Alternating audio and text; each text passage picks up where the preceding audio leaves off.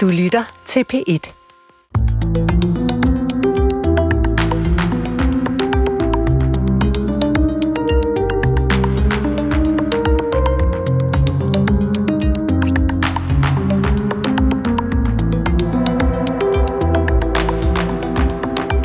Vi skal ikke så langt ind i det gamle testamente, før vi støder på historien om Josef og hans brødre. En fortælling, der siden den er blevet til for flere tusind år siden, har vagt både undren og været til inspiration. Velkommen til Tidsånd, som i dag fokuserer skarpt på netop den her fortælling om Jakobs yndlingssøn Josef og hans omtumlede vej gennem livet. Som også er en fortælling om det udvalgte folk, Israels folk, som for en tid tager ophold i Ægypten. Meget mere om det gennem den næste time. Jeg hedder Christoffer Emil Brun, og med mig i studiet har jeg tre gæster, der alle har haft med Josef og hans brødre at gøre. Velkommen til børnebogsforfatter og børnebibelforfatter øh, Kim Fubs Åkesen. Tak. Velkommen også til øh, forfatter, essayist og Thomas Mann kender Mathilde Wolde Clark. Tak. Og endelig til øh, teolog Frederik Poulsen, aktuel med bogen Josef og Brødrene, der går sådan videnskabeligt til, til den her fortælling. Frederik, øh, hvad fascinerede dig ved, ved fortællingen? Hvorfor har du taget den op? Fortællingen fascinerer mig. Den står i første Mosebog, der handler om begyndelser. Ja. Begyndelser på verden og på menneskeheden, og begyndelsen på Guds udvalgte folk. Samtidig, den, det er jo en fortælling, der uh, foregår uh, langt tilbage, mm. uh, i gamle dage, i patriarkernes tid. Uh, men i virkeligheden handler den ikke så meget uh, om den gang. Den handler lige så meget om nu. Hvad der sker, når mennesker lever med hinanden. Det, øh, det skal vi høre meget mere om, øh, og det er virkelig, virkelig interessant. Kim Forbes, du har jo skrevet en, en børneudgave. Er det en opbyggelig fortælling, som vi skal tale om i dag? Altså det slog mig, da, da, da jeg sådan gik den igennem, at den, den er jo nærmest sådan soap øh, daytime television-agtig, altså med, ja. med grusomme søskende og fangehuller og sådan en rejse hele vejen fra mørket og op og, og, og på en trone og, og kunne få hævn og, og så tilgivelse til sidst. Så det er meget kulørt, synes jeg. Øh, det, ja. det var det, der slog mig allerførst. Det kunne, man kunne godt lave en tv-serie om det. Ja, det kunne man, kunne. Det kunne man altså.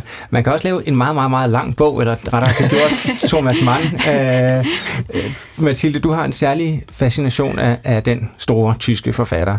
Øh, du har læst og skrevet om Thomas Mann øh, og hans storværk Josef og hans brødre. Hvad er der særligt ved værket? Det er det, at det handler om alt.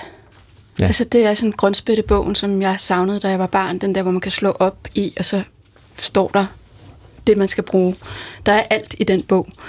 Øh, og det er simpelthen med udgangspunkt i den historie fra Bibelen, som øh, Thomas Mann han, øh, vil genfortælle, øh, ud fra det, at han synes, at øh, forlægget var lidt kajet. Mm-hmm. så han ligesom gik mere detaljeret til værks. Øh, og på den måde ender det med at være historien om alt, og det er jo først og fremmest historien om den øh, europæiske øh, civilisation. Øh, Simpelthen, ja. Som, ja. Lad os, øh, før vi sådan taler mere om bogen, prøve forsøge at trænge ind i den med sådan en kort udgave af Josef og hans brødre, som, øh, som jeg vil prøve at give et ris over. Det er som sagt ikke så langt ned i stamtavlen fra de første mennesker, Adam og Eva. Efter dem kommer Kain og Abel, så kom Abraham, og derefter Abrahams søn Isak. Ham, som var lige ved at blive offret, fordi Gud befalede hans far at ofre ham, men skånede ham i sidste øjeblik. Isak fik derfor et liv og børn, og en af dem var Jakob. Og Jakob havde 12 sønner og en datter. Josef, hovedpersonen i den her fortælling og den her udsendelse, er den næst yngste af patriarken Jakobs 12 sønner. I modsætning til hans brødre får Josef en særlig flot kjortel af sin far. Og Josef er altså også sit eget værd bevidst, må man sige. Han drømmer to gange, at hans brødre skal bøje sig for ham, og han fortæller det også til sine brødre. Og da de så ser sit snit til det, kaster brødrene Josef ned i en dyb brønd. De vil egentlig dræbe ham, men den ældste bror Ruben opfordrer i stedet for til, at de sælger Josef til en karavane af egyptiske handelsmænd. Nu bliver Josef slave hos den egyptiske stormand Potifar, og Potifar er glad for sin slave, fordi han kører husholdningen nærmest perfekt. Potifars hustru er også glad for Josef og forsøger at lokke ham til en affære med hende. Men Josef siger nej, og som hævn for afvisningen beskylder Potifars hustru så ham for voldtægtsforsøg. Nu ryger Josef så i fængsel i Ægypten, og her sidder han på et tidspunkt sammen med nogle af landets øh, leders ansatte, nemlig Faraos mundskænk og Faraos bager. De fortæller Josef om nogle af deres drømme, og Josef tyder drømmene for dem. Han ser, at bageren vil blive henrettet, og mundskænken genansat, og begge ting viser sig at være sandt. Da Farao så nogle år efter har nogle meget markante drømme, som ingen kan tyde, kommer mundskænken i tanke om Josef, der nu bliver hentet op fra sin fængselscelle for at tyde Faraos drøm. Faraos drøm om syv smukke og velnærede køer og syv grimme maurerkøer fortolker Josef som syv øh, år med overflod i hele Ægypten, og så bagefter syv år med hungersnød. Han råder Farao til at lægge noget mad til side fra de gode år til de dårlige. Og Farao bliver så begejstret, at han udnævner Josef til nummer to i riget, lige under Farao selv. Da de syv magre år så kommer, som det er spået, bliver der hungersnød i hele verden, men på grund af drømmene har Ægypten jo masser af mad. Det har de til gengæld ikke i Kana, altså Israel. Her bor Josefs far, Jakob, som også kaldes Israel, sammen med sine nu 11 sønner. Den 12. søn, Josef, er død, overfaldet af vilde dyr, tror faren, for det har brødrene fortalt ham. Øh, ingen ved, at han nu er regent i Ægypten. Nu rejser brødrene så til Ægypten for at købe korn med hjem. De får foretrædet for landets øh, regent. Det er deres bror, men de kan ikke genkende ham. Han kan selvfølgelig godt genkende dem. Før han giver sig til kende, prøver han dem af. Han driller dem på nogle forskellige måder, men til sidst går han til bekendelse og fortæller, hvem han er. Brødrene bliver bange. Vil han nu hævne sig på dem? Øh, det var jo dem, som ville dræbe ham og som solgte ham som slave. Men Josef hævner sig ikke. Tværtimod, han sørger for, at de får et godt stykke land i Ægypten, og han får hentet resten af familien dertil. Var det en nogenlunde gengivelse? Jeg kigger på teologen. Ja, jeg kigger på teologen. I hovedtræk, ja. Ja. Men det spændende er jo alle de detaljer, man bliver nødt til at udlade, når Jeg man skal ved give det, det, der ved det, ris. ja. For det er jo tit i detaljerne, at øh, nuancerne vokser frem. Ja. Sig endelig, hvilke vigtige detaljer vil du sige, skal vi lige have med herfra med det Øh, samme? Brødrestriden. Ja. Øh, brødrestriden, det er jo helt rigtigt, hvad du siger. Det er øh, Josef, der er favoritten øh, til forskel for de, øh, for de 11 andre brødre. Det er lidt mærkeligt, hvorfor. Det, det står ikke helt tydeligt frem. Nej. Men der er også en intern dyst mellem dem. Ja.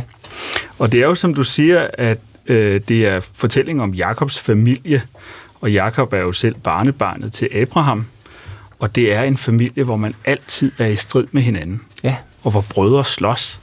Det hænger selvfølgelig sammen med, at man tit har forskellige koner. Altså Jakobs familie er jo forbløffende moderne.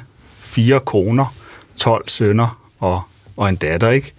Øh, Ja. hvem er dine, hvem er mine, og de strider. Men går vi tilbage til Abraham for eksempel, så får han to sønner med to forskellige kvinder. Uh, han får med den egyptiske trælkvinde Hagar, får han Ishmael, Mm-hmm. muslimernes stamfar, og med uh, Sara, som han elsker, får han Esau. Mm-hmm. Og Ishmael uh, fordrives med sin mor, og Esau, nej, undskyld, Isak, Isak bygger man videre på. Mm-hmm. Isak, han får så tvillinger, Esau og Jakob. Ja. Og allerede inde i maven på deres mor, Rebekka, der slås de her to drenge Ja. om, hvem der skal føre familien videre. Så det er som om, der er en strid i familien, der allerede er i gang, når vi så slår op i Bibelen i, på 1. Mosebog kapitel 37 og begynder at læse om Josef-fortællingen. Øh, der er faktisk også strid mellem øh, søstre, fordi Jakob bliver gift med sin morbror Labans to døtre, øh, den underfulde Rakel og den knap så smukke Lea. Og de to søstre, de strides om at føde børn. Lea har heldet med sig, hun føder seks sønner, hvor øh, Rakel kæmper og kæmper Mm-hmm. Og først da Gud ligesom øh, forbarmer sig over hende, får hun lov at føde Josef. Og siden får hun Benjamin også, men dør i barselseng. Ja, øh, det, det, det skulle være hans yndlingshustru. Øh, er det ikke rigtigt? Jo. Øh, og der er, som du også er inde på, brødrestrid. Øh, der er også det her med Esau, og de snyder, de snyder faren ved at lægge noget skin. Ja. På dødslaget. På dødslaget, ja.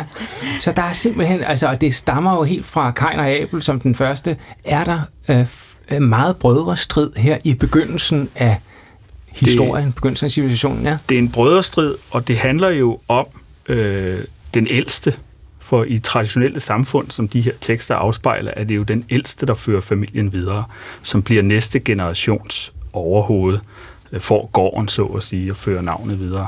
Og det spændende i de her fortællinger er, at Gud altid foretrækker den yngre. Så der er sådan en dialektik eller en udspænding mellem Guds vilje og så sådan samfundets øh, tradition og struktur. Ja, forventninger. Forventninger. Ja. Øhm, spændende Mathilde og Kim, er der, er der en, har I sådan et særligt yndlingsfokuspunkt, eller er der noget særligt, I hæfter jer ved ved den her ja, store, mange facetterede fortælling? Jeg har bare lyst til at tilføje til det, vi lige snakkede om, at ja. forklaringen, som i hvert fald Thomas Mann, øh, som fremgår af hans bog på, hvorfor Josef er yndlingssønnen, det, det var lidt i det, vi snakkede om, at det er, Rakel var mm. øh, den, den store kærlighed. Øh, så og, og hun dør. Mm. Øhm, så, så den søn, der ligesom var der, og som ikke var den, hun døde med i barselssengen, det er yndlingssønnen, og det er Josef. Og jeg er sikker på, at vi vender tilbage til Josefs tøj. Ja. Men mm. et motiv, som jeg elsker hos mand, det er, at det er Rakels brudekjole. Ja. som Josef får. Ja, ja for så. Ja. Og det, det, ja måske har man det fra en jødisk fortolkningstradition, jeg ved det ikke. Det er, han har det ikke fra den bibelske tekst, okay. men det er jo et utroligt motiv ja. til at fremhæve, ja. øh, at, at den kærlighed til, til Rakel, som han mistede på vejen mod Hebron, Præcis. at den lever videre nu i den ældste søn, øh, Josef. Han får brudekjolen. Det er altså the extended version, kan man sige. Vi, ja. vi, vi er her inde på nemlig Thomas Manns 1700 ud, uh, siders udgave. Og altså, jeg kan lige så godt, jeg kan lige så godt sige, som det er. Jeg har ikke været igennem de 1700 sider. Altså, det, det, har, det, det, det, det er et ja, jeg er med dig, jeg er med dig. Jeg er med dig. Og, og du er med mig, Kim. Mathilde, du har været, det ved vi. Og, og, og Frederik? Jeg må desværre gå til bekendelse og sige, at jeg nu i anden omgang er gået i stå i tredje bind men jeg har en ambition øh, om det. Du skal nok så det. Og bryllupsskolen har du været ved, kan min, vi øh, Min farfar, som kun havde syv års skolegang, han har faktisk læst værket, så okay. jeg lægger mig lidt i læg af, at, øh, at der dog er en i familien, der har været igennem det. Men, men det skal nok lykkes. Men det er jo, det, det, det er jo smadret uretfærdigt på en måde, at en af de her 12 brødre, ikke engang den ældste, den næst yngste, så, så er det ham, der er den foretrukne. Det, det, er da ikke, det er da ikke fair.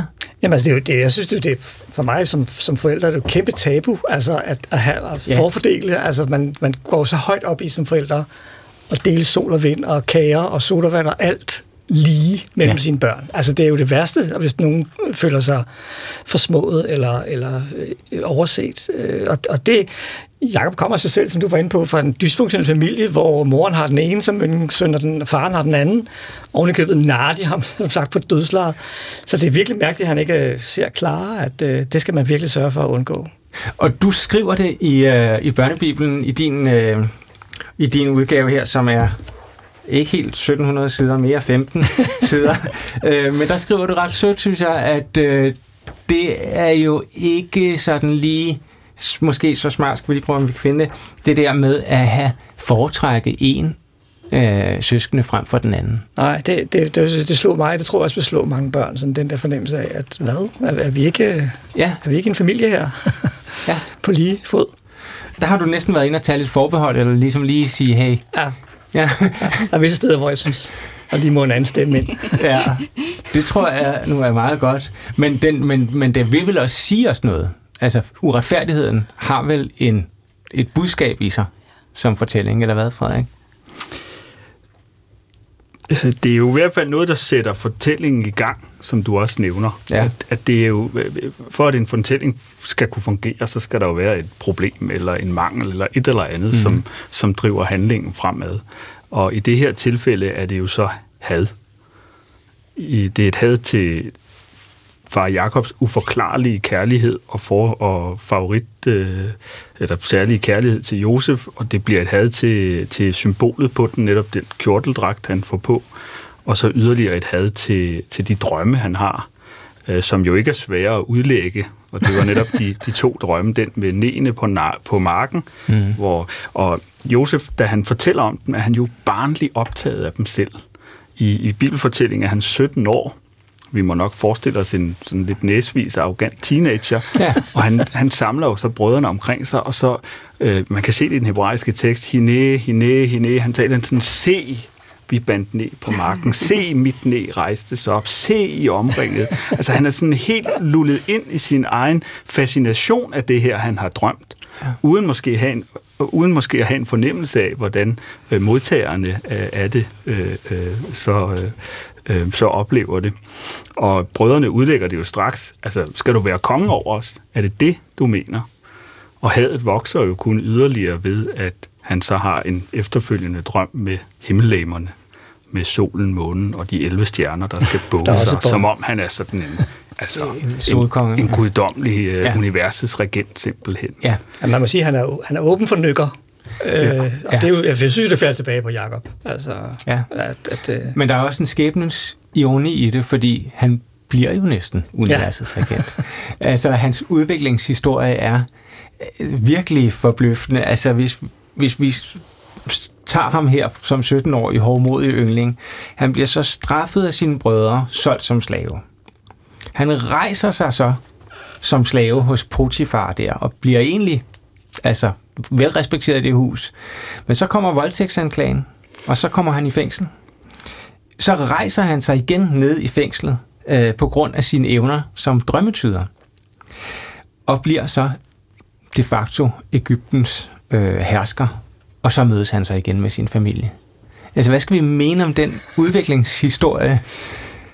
Det, det Thomas Mann mente, det var, eller den, i hans fortolkning af det, der bliver det en historie om, at øh, blive sig selv bevidst. Og i det, han bliver sig selv bevidst, så forstår han også, at han er med i en historie. Hvordan, det må og, og, og den historie er, at Gud har sendt ham i forvejen. Hmm. Så Gud har sendt ham i forvejen for, at han kunne brødføde sine øh, brødre den dag, hvor de fik brug for det. Og det forstår han ikke præcis undervejs, at det, det er præcis at den historie, han er med i. Men i det øjeblik, at han bliver sendt ned i den brønd, som er sådan et afgørende sådan skæbne øjeblik i, mm-hmm. i den fortælling, hvor han ligesom kommer ned i brønden som den der møgirriterende teenager, der ligesom fremprovokerer nogle situationer på en eller anden måde, kommer til, som du siger, sådan, se mig, se mig, altså kommer til at gøre lige præcis det, han ikke skal gøre i den situation. Øh, det er faktisk den erkendelse, han kommer til, når han kommer ned i brønden, det er, Gud, hvordan har jeg, hvad er det, jeg har gjort ved mine brødre, som har bragt dem til at ekspedere mig ned i den her brønd. Ja. Så det er en, en, en, øh, hvad skal man sige, en total omvending af hans bevidsthed, en opvågning, hvor han ser, at han selv har været på en måde herre over at nu ligge nede i den brønd.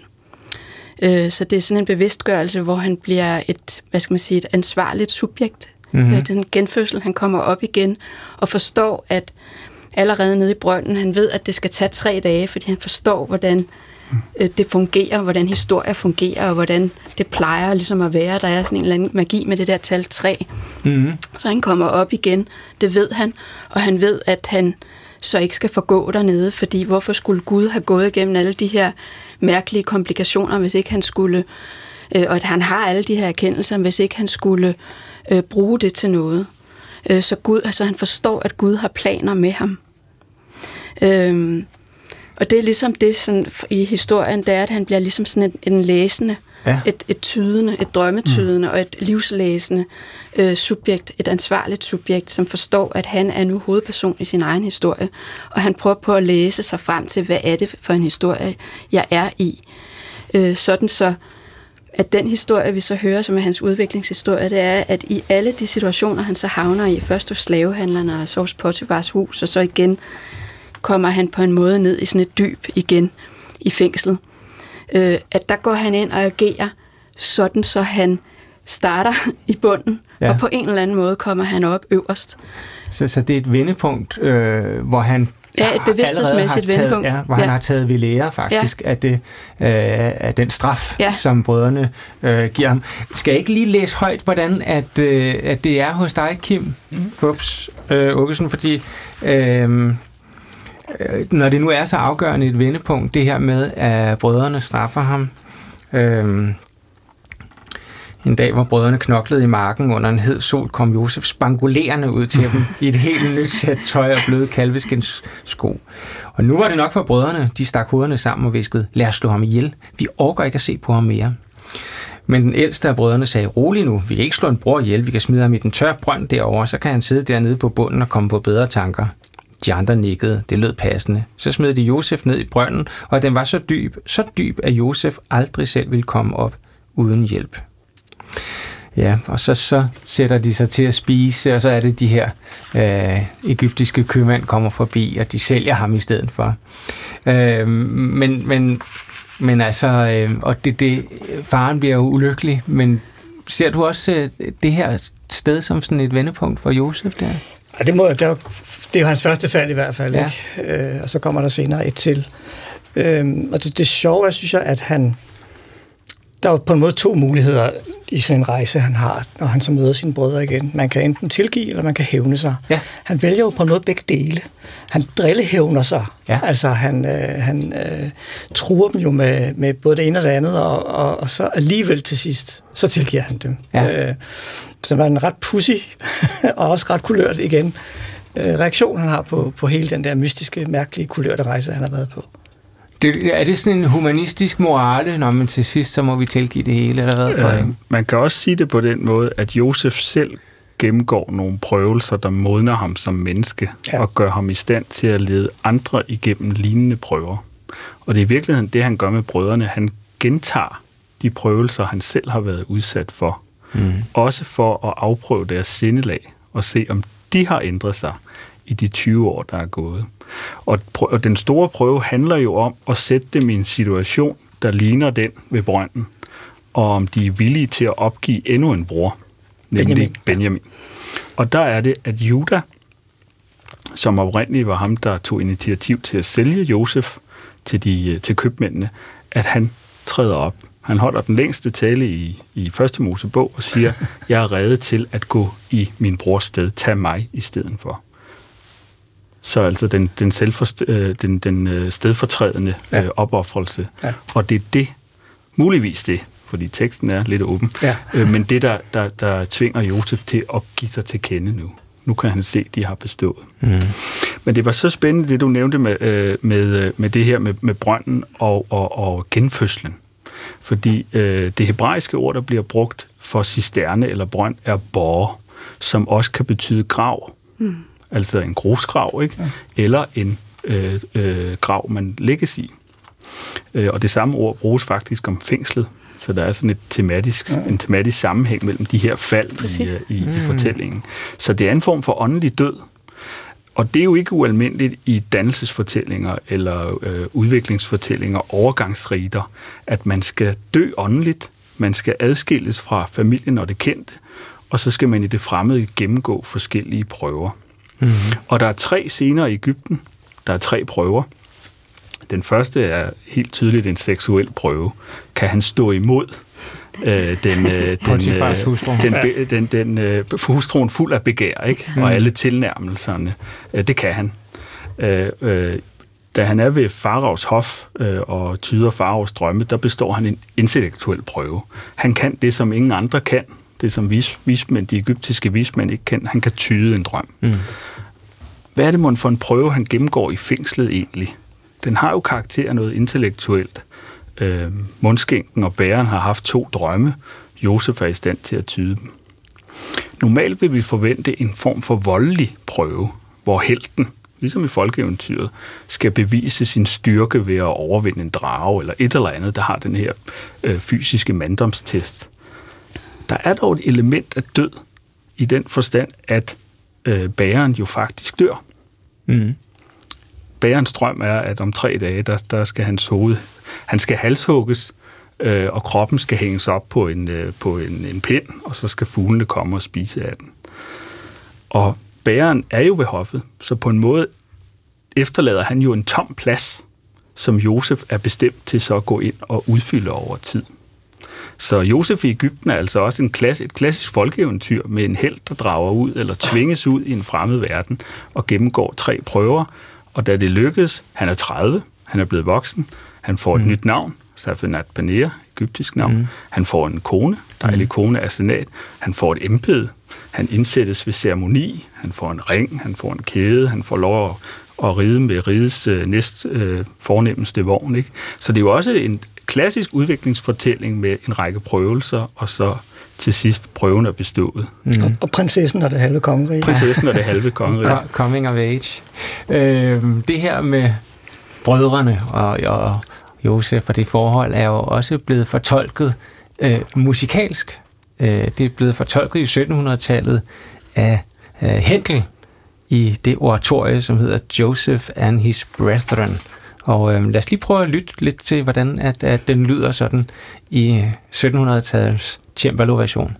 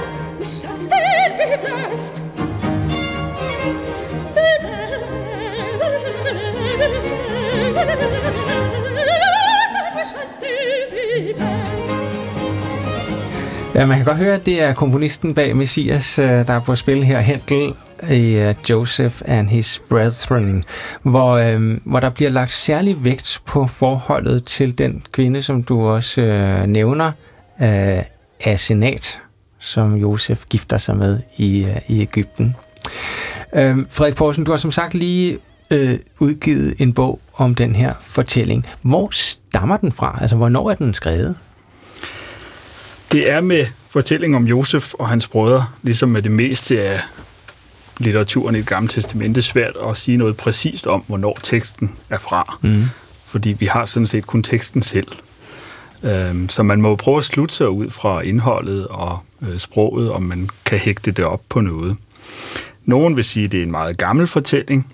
Det kan det jo meget vel være. Den har folkeeventyrlige træk, andre vil sige, at det er noget af det yngste, vi overhovedet har i det gamle testamente, fordi fortællingen om Josef og brødrene er som en novelle, en ret kompleks fortælling, som egentlig kan stå i sig selv. Mm. Og på den måde ligner den noget af den antikke jødiske litteratur, der kom i hellenistisk tid og, og kan være præget af det.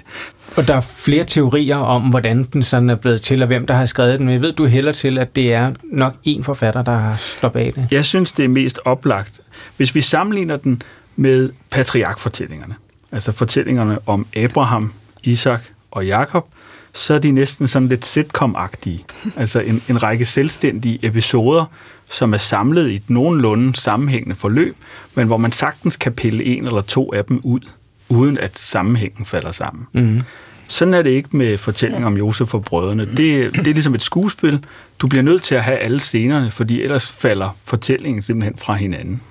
Øh, og, og det synes jeg øh, tyder på, at vi har med én forfatter at gøre, som selvfølgelig kan have benyttet øh, ældre fortællemønstre og traditioner, men ligesom har skrevet det meste af det i hvert fald i en køre fortællingen øh, figurerer både i kristendommen og i, i, i jødedommen og i, i islam. Den, den figurerer også i, i Koranen, men øh, øh, som, som del af den kristne fortælling øh, er den også blevet, øh, kan man sige, projiceret ind som en form for Jesus øh, øh, skikkelse, ikke?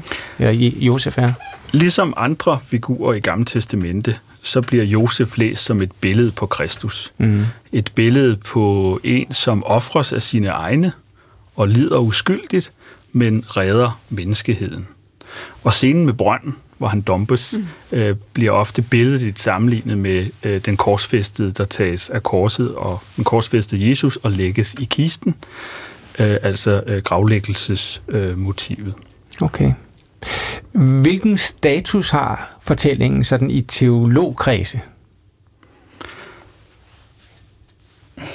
Den, den, har, den, har, den har klassikerstatus, ikke?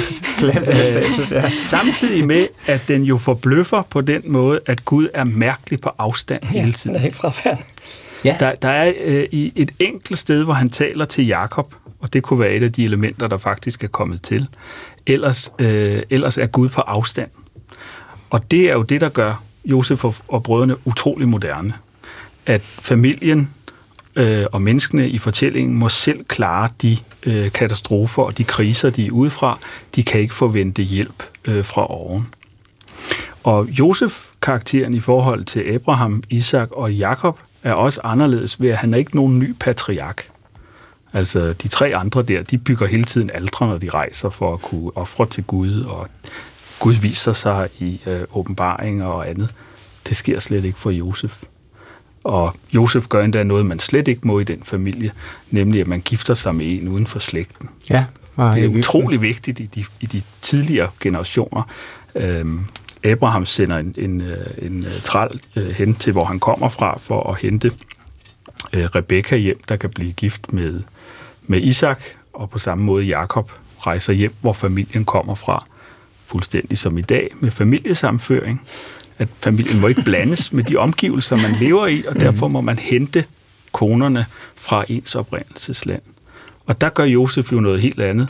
Han bliver gift med en Ægypter, Asenat, og til med en egyptisk præstedatter. Det er virkelig så, en historie altså, med integration, ja. når vi er noget. Ja, det er det virkelig, ikke? Uh, og han er også blevet kaldt den første moderne bibelskikkelse, tror jeg, ikke? Den første moderne mand. Ja, den første moderne ja, fordi mand. han, han må bruge sin fornuft og sin karisma til mm. at klare livet. Han, han kan ikke regne med, at Gud bare griber ind og ordner det for ham. Og derfor har den her fortælling også været øh, fortolket i moderne tid adskillige gange. Øh, og bagefter kan vi jo lige øh, høre lidt mere om, hvordan han er blevet brugt også i, i moderne tid i litteraturen. Men lad os først lige høre lidt fra Strauss-balletten Joseph uh, Legend her, uh, lavet i begyndelsen af det 20. århundrede.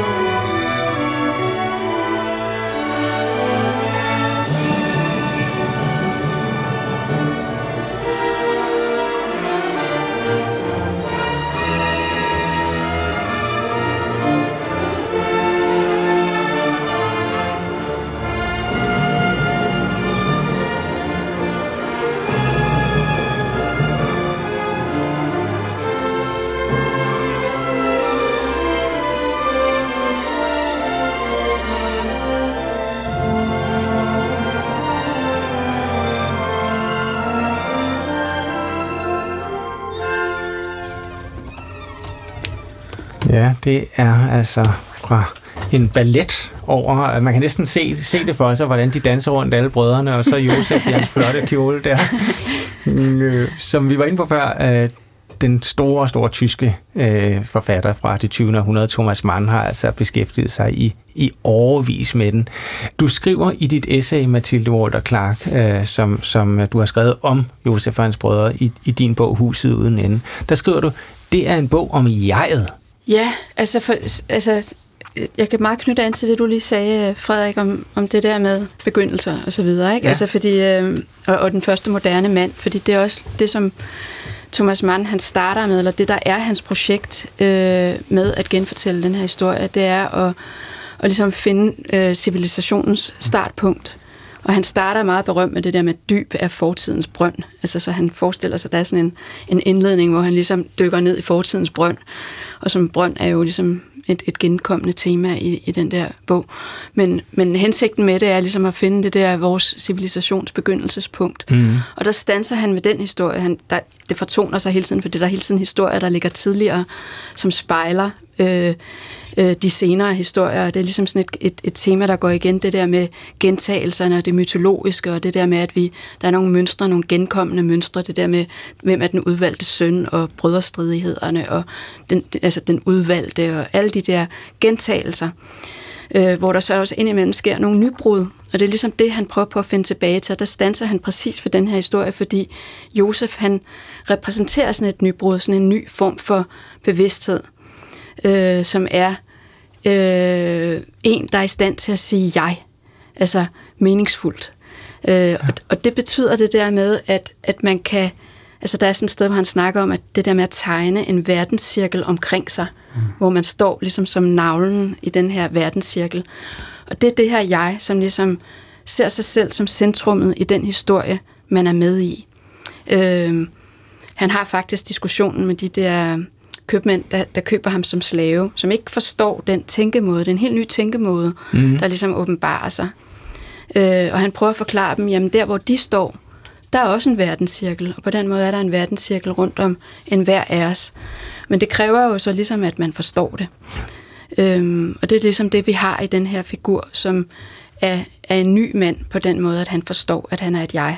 Klar, som betyder, det, det, at man kan handle, man er ansvarlig. Men det moderne individ. Det moderne individ. For Thomas Mann var jo ikke kendt for at være særlig religiøs eller noget, men Nej. det er jo netop også en ikke særlig sådan gudelig fortælling, trods at den står i, i det gamle testamente. Øhm, vi var inde på det, den er skrevet, altså mens hans hjemland, Tyskland, blev herret af nazismen. Hvordan præger det af værket? Jamen, det handler jo også om det. Altså det handler jo, altså den civilisationshistorie, som han prøver på at genfortælle, er at prøve at genfinde det jeg, som er et handlende, ansvarligt subjekt, og som ligesom var det jeg, som var blevet det, han kaldte i, i sin tid, i Hitlertiden, forkommet. Altså det der med, hvor man ligesom øh, ikke længere er et handlende subjekt i sin egen historie. Altså, for i, i, i, øh, i Thomas Mann-gengivelsen, der er det der, den der stærke jeg-betoning, som vi både ser hos Jakob, som er lidt sådan en overgangsfigur, og så hos øh, Josef. Mm. Det er en positiv ting. Det er selvhævdende. Ja. Det er et positivt ord, fordi med det kommer ansvaret og forståelsen af, at man er med i en historie, og det er det, der udvikler historien. Det han så på sin egen tid, det var det der subjekt, som ligesom var blevet handlefattigt og ligesom forkommet og øh, henfaldt til anakronistiske mønstre. Altså det var sådan en form for tilbagegang til sådan en eller anden mere barbarisk tid, hvor man ligesom øh, lod sig handle med. Ja. Øh, blev en del af en handling, og ikke at man handlede... Og altså medløberiet ja, under præcis, nazismen. Som lige er, præcis. Ja. Øh, jeg har også hørt en, en tolkning af, at øh, Josef hos Thomas Mann skulle være uh, Roosevelt med Roosevelts okay. New Deal. okay. Eller der skulle, altså, der skulle være et lagt træk der, altså at... Øh, jeg, jeg har læst det på bagsiden af Ben 4. Ja, okay. Nå. Ja, okay. Sådan god nok. Så, ja, sådan god nok. Øh, men det er klart, at den, den står uundgåeligt øh, som en del af sin samtid, når den er skrevet der hen over øh, nazismen, og det, øh, den er også ligesom blevet knyttet sammen øh, med den periode efterfølgende. Øh, jeg fandt et klip i, i radioarkivet, som vi lige kan høre, det er fra 1952, altså alligevel ikke så mange år efter krigen, hvor at radiomanden Karl Bjarnhoff øh, interviewer en jødisk pige, hun er bare seks år og hedder Maj, og, og hun kender altså fortællingen om Josef og hans brødre. Prøv at, prøv at lytte med her. Ved du, hvad det er far for nogle af de 11 brødre? Ved du, hvor de kom fra? Det kan jeg ikke huske, hvad Du kan ikke huske, hvad landet hed? Nej. Det kan du ikke? Nej. De kom fra Jødeland. Mm. Det gjorde de. Ja. Det er en spændende historie, ikke? Ja. Never god. Ja. Det er en gammel jødisk historie. Mm. Det har du tænkt på. Nej, det vidste jeg ikke. Jeg troede, troede det var ikke andet end de kristne. Det er jo det er en gammel jødisk historie. Men passer det? Det ved jeg ikke. Det er der ingen, der rigtig ved mig. Det kan være, det passer, det kan være, det er digtet.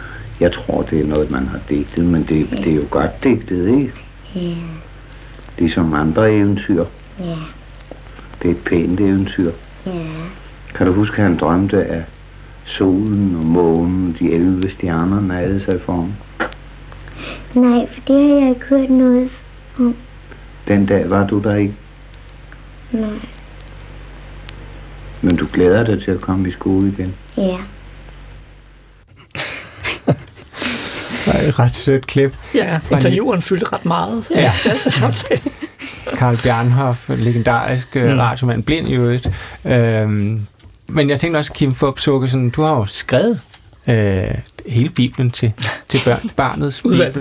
Ja, ja altså selvfølgelig udvalgte og redigeret, og, og netop sådan i udvalget og redigeringen, og nu med, med Josef og hans brødre, altså hvilke overvejelser gjorde du der om, hvordan den skulle præsenteres, den historie, og hvad den, ligesom, hvad den kunne sige børn? Jeg tror, mit fokus var meget det der søsne jalousi, altså hvor, hvor grusomme søsne kan være over for hinanden. Øh, ja. øh, det der med, at man er, man er på en mærkelig måde bundet sammen af blod, altså og forventninger og, og forældrenes kærlighed og, og øh, man, man, ligesom, man har ikke valgt det, man, man er tvunget ind i en familie, og, og, og det ikke altid er øh, harmonisk og lykkeligt, is, især hvis forældrene ikke øh, gør det bedre end Ja. ja. Jacob. Ja. Øh, Men jeg tænker også, sådan bibelhistorie for børn, det må være lidt en balance i forhold til sådan morale og sådan noget. Man vil jo ikke være sådan måske for moralsk, men omvendt er det nogle fortællinger, der tit er meget fulde af moral. Ja, jeg synes mange, altså det nemmeste rent sådan moralsk er det nye testamente, fordi at det, det, for mig er det, der Danmark er smukkest, altså at vi har en omsorg for de svage, og, og der er et kærlighedsbudskab, og altså der er nogle steder i det gamle testamente, hvor man er sådan lidt, okay, Ja, øh, godt ja. så. Øh, Josef er netop fordi Gud holder sig pænt tilbage i Josef og hans brødre historien, der, der er den jo ikke problematisk på den måde, og der øh, jeg har, har, har det sværere over i Abraham og, Og, og Isak, ja, det synes jeg, det var, hårdt. offring, offringen, altså faren, ja, der bliver, ja. bliver befalet af at ofre sin søn, det er det jo... Øh, Jeg mener ikke, man kan være bekendt og, og prøve forældre på den måde, men, øh, men, øh, men den her synes jeg var, det, det var, det var i hvert fald oplagt for mig at, at fokusere på, på at, at det kan være svært at være bundet af blod, og familie kan være svært, og søsne kan være svært. ja, Øh, men at, at altså, den ender jo, altså, som, som du er Frederik inde på, det, det er jo et godt eventyr, det ender jo lykkeligt. Altså, at de falder hinanden om halsen og øh, ja. øh, tilgiver hinanden alt. Simpelthen, det, altså, er I enige i det, I andre? Det ender lykkeligt. Øh, Det er sådan en, på den Ja. måde en opbyggelig fortælling. Ja og nej. Ja, Umiddelbart læst ja. Det ender lykkeligt. Det er der, jeg er. Men, men Josef er for mig så gådefuld en skikkelse. Jeg ved ikke, hvor han er. Er, er, han, er han kynisk eller klog, når han afprøver sine brødre? Mm. Og øhm, i, øh, i den bibelske fortælling, der øh, har vi faktisk øh, scenen med dem to gange. Øh, en gang, da han giver sig til kende for dem, og så mange år senere, 17 år senere, da Jakob er død, og de har været op og begrave ham på familiegravstedet oppe i Kanaans land. Der er brødrene hunderad for ham igen. De- og de, Altså, og de, hans magt? de eller? tør kun kontakte ham gennem bud. Og Josef græder over det. Han græder tit. Han græder syv gange i den bibelske fortælling. Det er hans mere feminine side. Men de er bange for hans maskuline side, som lederen og som den, der har magten. Og de kommer jo så og kaster sig ned for ham, og den her gang ved de, det er deres bror Josef, så de opfylder jo den drøm, som de havde ham for i begyndelsen. Mm. Og, han, og han lover dem, at han skal nok øh, øh, tage hånd om dem og, og, og passe på dem. Øh, Så umiddelbart læst, ja, lø- ender det da lykkeligt, men, men ham Josef, er man, er man altid sikker øh, på det. Mm. Og det er så spændende det, Mathilde, du var inde på, med det her jeg, der manifesterer sig. Og det er selvfølgelig Thomas Manns fortolkning. Så Ja. man kan jo ikke regne med, at det er forståelseshorisonten i den bibelske fortælling. Men der er tre steder, hvor, jo, hvor Josef utryggeligt siger jeg. Fordi på, på bibelhebraisk, der kan man godt have jeget øh, indeholdt i verbet.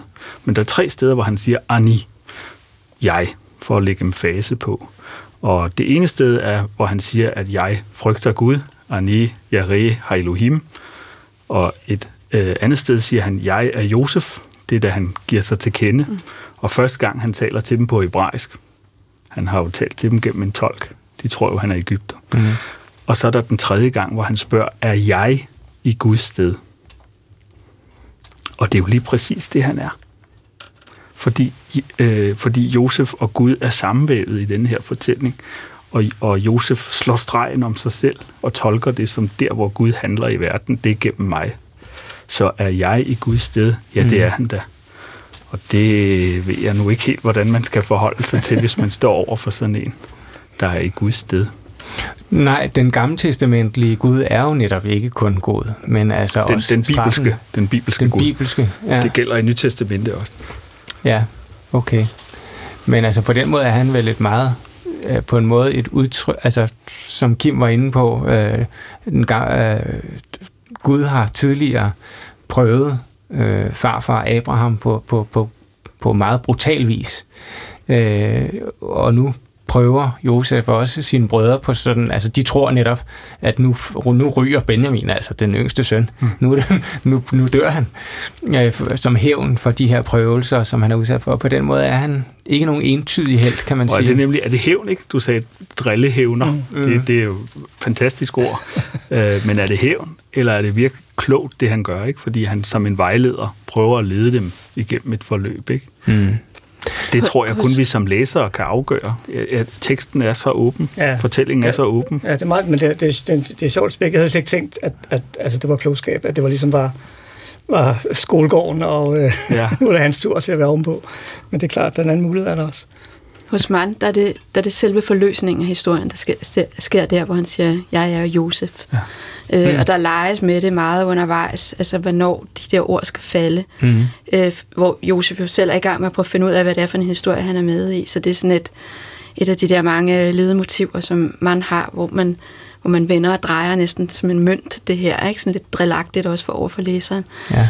Og så begynder han at forstå det til allersidst, øh, eller til allersidst, øh, men den, den del af historien, hvor han så skal træde frem for brødrene, hvor, hvor i, i Mans fortolkning er det sådan det store skuespil for i det her store gudespil, han har deltaget i. Så der er det klart en meget, meget festlig, og hele den der prøvning er en del af hans meget store kærlighed til lillebroren Benjamin, og det der med at drille brødrene og lave det der store skuespil ud af det, og så til sidst sige det der, jeg er Josef. Og så derefter er der stadigvæk sådan 200-300 sider i Mans bog. okay. Og det er fantastisk, fordi der, der fader han ligesom ud som en karakter. Øh, Josef bliver ligesom sådan en... Fordi der har han opfyldt formålet med den historie, mm. han er med i, og derfor ja. mister han det der med, at han var så køn og skøn, og den her ynglingeagtige, charmerende, sådan, øh, og bliver sådan en med en lidt udvidet øh, livvide, og med de der to Mm. 2,2 børn, havde han sagt, ja. ikke? Altså to, to øh, egyptiske børn mm. der, som man ikke kan mm. skelne fra hinanden, og sådan en lidt småborgerlig familiefar, ikke? fader han ud i. Det gør Fordi han ja. har, det var ligesom højdepunktet i ja. gudespillet, ikke? Det gør han måske også lidt i, i bibelfortællingen, altså de sidste år. Han bliver eller andet 100, 110 eller 102 eller sådan noget. Han, han 110. 110. Okay. An, an, angiveligt den ideelle alder i egyptisk kultur, okay. som kunne pege på, at han, han ligesom bliver Ægypteren. Ikke? Øh, det er også 70 plus 40, så der er jo noget med hellige symboltal. Mm, men, men det er rigtigt, at fortællingen ændrer karakter efter ja. den der øh, forsoningsscene, øh, eller genkendelsescene. Jakob fylder lidt mere, og det handler i virkeligheden mest om, hvor Jakob skal begraves. Ja. Og Jakob øh, hedder også Israel, og, ja. og er synonym med folket Israel, øh, som efterfølgende øh, opholder sig i Ægypten i lang tid, og forholdene i Ægypten bliver værre, og til sidst så må de øh, flygte tilbage til, øh, til Israel, øh, hvor hvor Jakob, skråstrej Israel, altså bliver begravet her i slutningen af Josef og hans brødre. Men det er sådan en fortælling, som følger den mm. Josef og hans brødre, som vi har vendt og drejet øh, her i udsendelsen, og som er blevet vendt og drejet af, ja, børnebogsforfattere, af øh, tyske Nobelpristagere, af teologer og af øh, både Hentel og Richard Strauss, og min sanden om den ikke også er blevet til en musical af Lloyd Webber og Tim Rice. med bag Jesus Christ Superstar. Lad os lige høre hittet Close Every Door fra uh, musicalen, uh, som hedder intet mindre end Joseph and the Amazing Technicolor Dreamcoat. Sådan. Det er Jason Donovan, der synger her. Close every door to me Hide all the world from me Borrow the windows and shut out the light Do what you want with me hate me and laugh at me, darken my daytime and torture my night. If my life were important, I would ask, will I live or die? But I know the answers lie far from this world. Close every door to me those I love from me. Children of Israel are never alone, for I know I shall find my own peace of mind. For I have been promised a land of my own.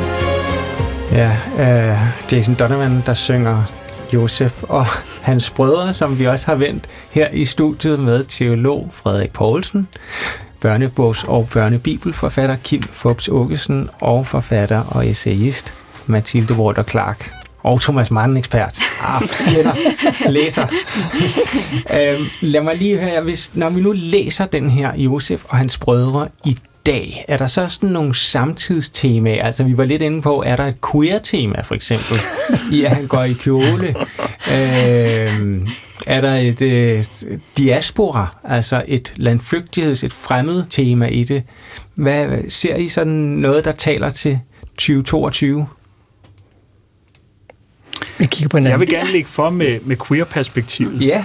Fordi klædedragten, som han får af Jakob i begyndelsen, er jo blevet udlagt på mange forskellige måder.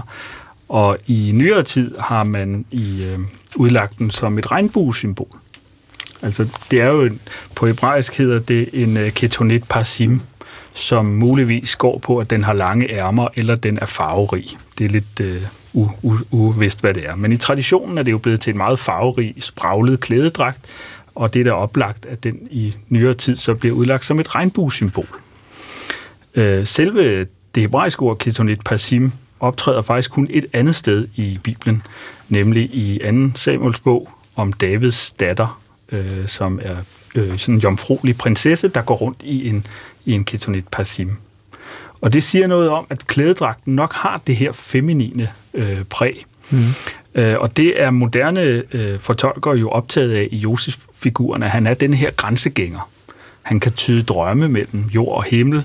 Han bevæger sig mellem hebraisk kultur og egyptisk kultur, og i kønnet bevæger han sig mellem det maskul, den maskuline leder med overblik og handlekraft, og i det private den mere feminine, øh, som nævnt, græder han syv gange. Og der er altså moderne læsninger, der netop ligger vægt på ham som performeren, der iscenesætter, du var inde på det, Mathilde, iscenesætter det hele som et stort spil, har skiftende identiteter. Mm-hmm. Ja. Og derfor var jeg også ret optaget af, da jeg opdagede, at allerede rabinerne i middelalderen ikke helt kunne finde ud af, hvad de skulle gøre med Josef, og diskuterede hans køn. Er han i virkeligheden lidt mere som en pige? Han har sin mor Rakels udseende, øh, og en skriver, at man, han han satte håret op og gik med makeup og han trissede sådan omkring, eller spankulerede omkring som Jerusalems overklasse øh, kvinder. Ikke? Så, så gennem historien har der været en bevidsthed om, at vi her har at gøre med et menneske i Bibelen, som, som sprænger grænser, eller blander kategorier fra forskellige verdener. Og det gør ham jo queer. At han er ikke binær. Nej. Han, han, han, bryder, han bryder det ikke. Det er øh, virkelig en karakter, som øh, taler til alle tider, må man, må man sige, øh, og altså også ind i sådan en moderne kønsbevidsthed, og en, øh, en så plastisk karakter, at den også har kunne øh, folde sig ud, altså i din børnebibel og i Thomas Manns storværk, og altså øh, på lidt mere videnskabelig vis i din nye bog om, øh, om Josef og brødrene, Frederik Poulsen, som, øh, som netop er udkommet på forlaget Vandkunsten. Øh, Kim Forbes Åkesson, din Barnets Bibel udkom sidste år på Carlsen, og øh, Mathilde Walter Clark, dine essays findes i Huset Uden Ende, som kom øh, lige før corona på Politikens forlag. Mange tak, fordi I alle tre kom og var med til at give Josef og hans brødre fornyet liv. Det har været en fornøjelse. Ja, tak fordi okay, tak. Der er mere bibellæsning her på P1 i øjeblikket hver torsdag med Christian Let. Og Tidshånd, som du lytter til, er tilbage i næste uge, hvor det skal handle om relationen mellem to af efterkrigstidens store danske tænkere, teologen K. I. Løstrup og forfatteren Willy Sørensen. Jeg hedder Christoffer Emil Brun. Tak fordi du lyttede med, og på genhør.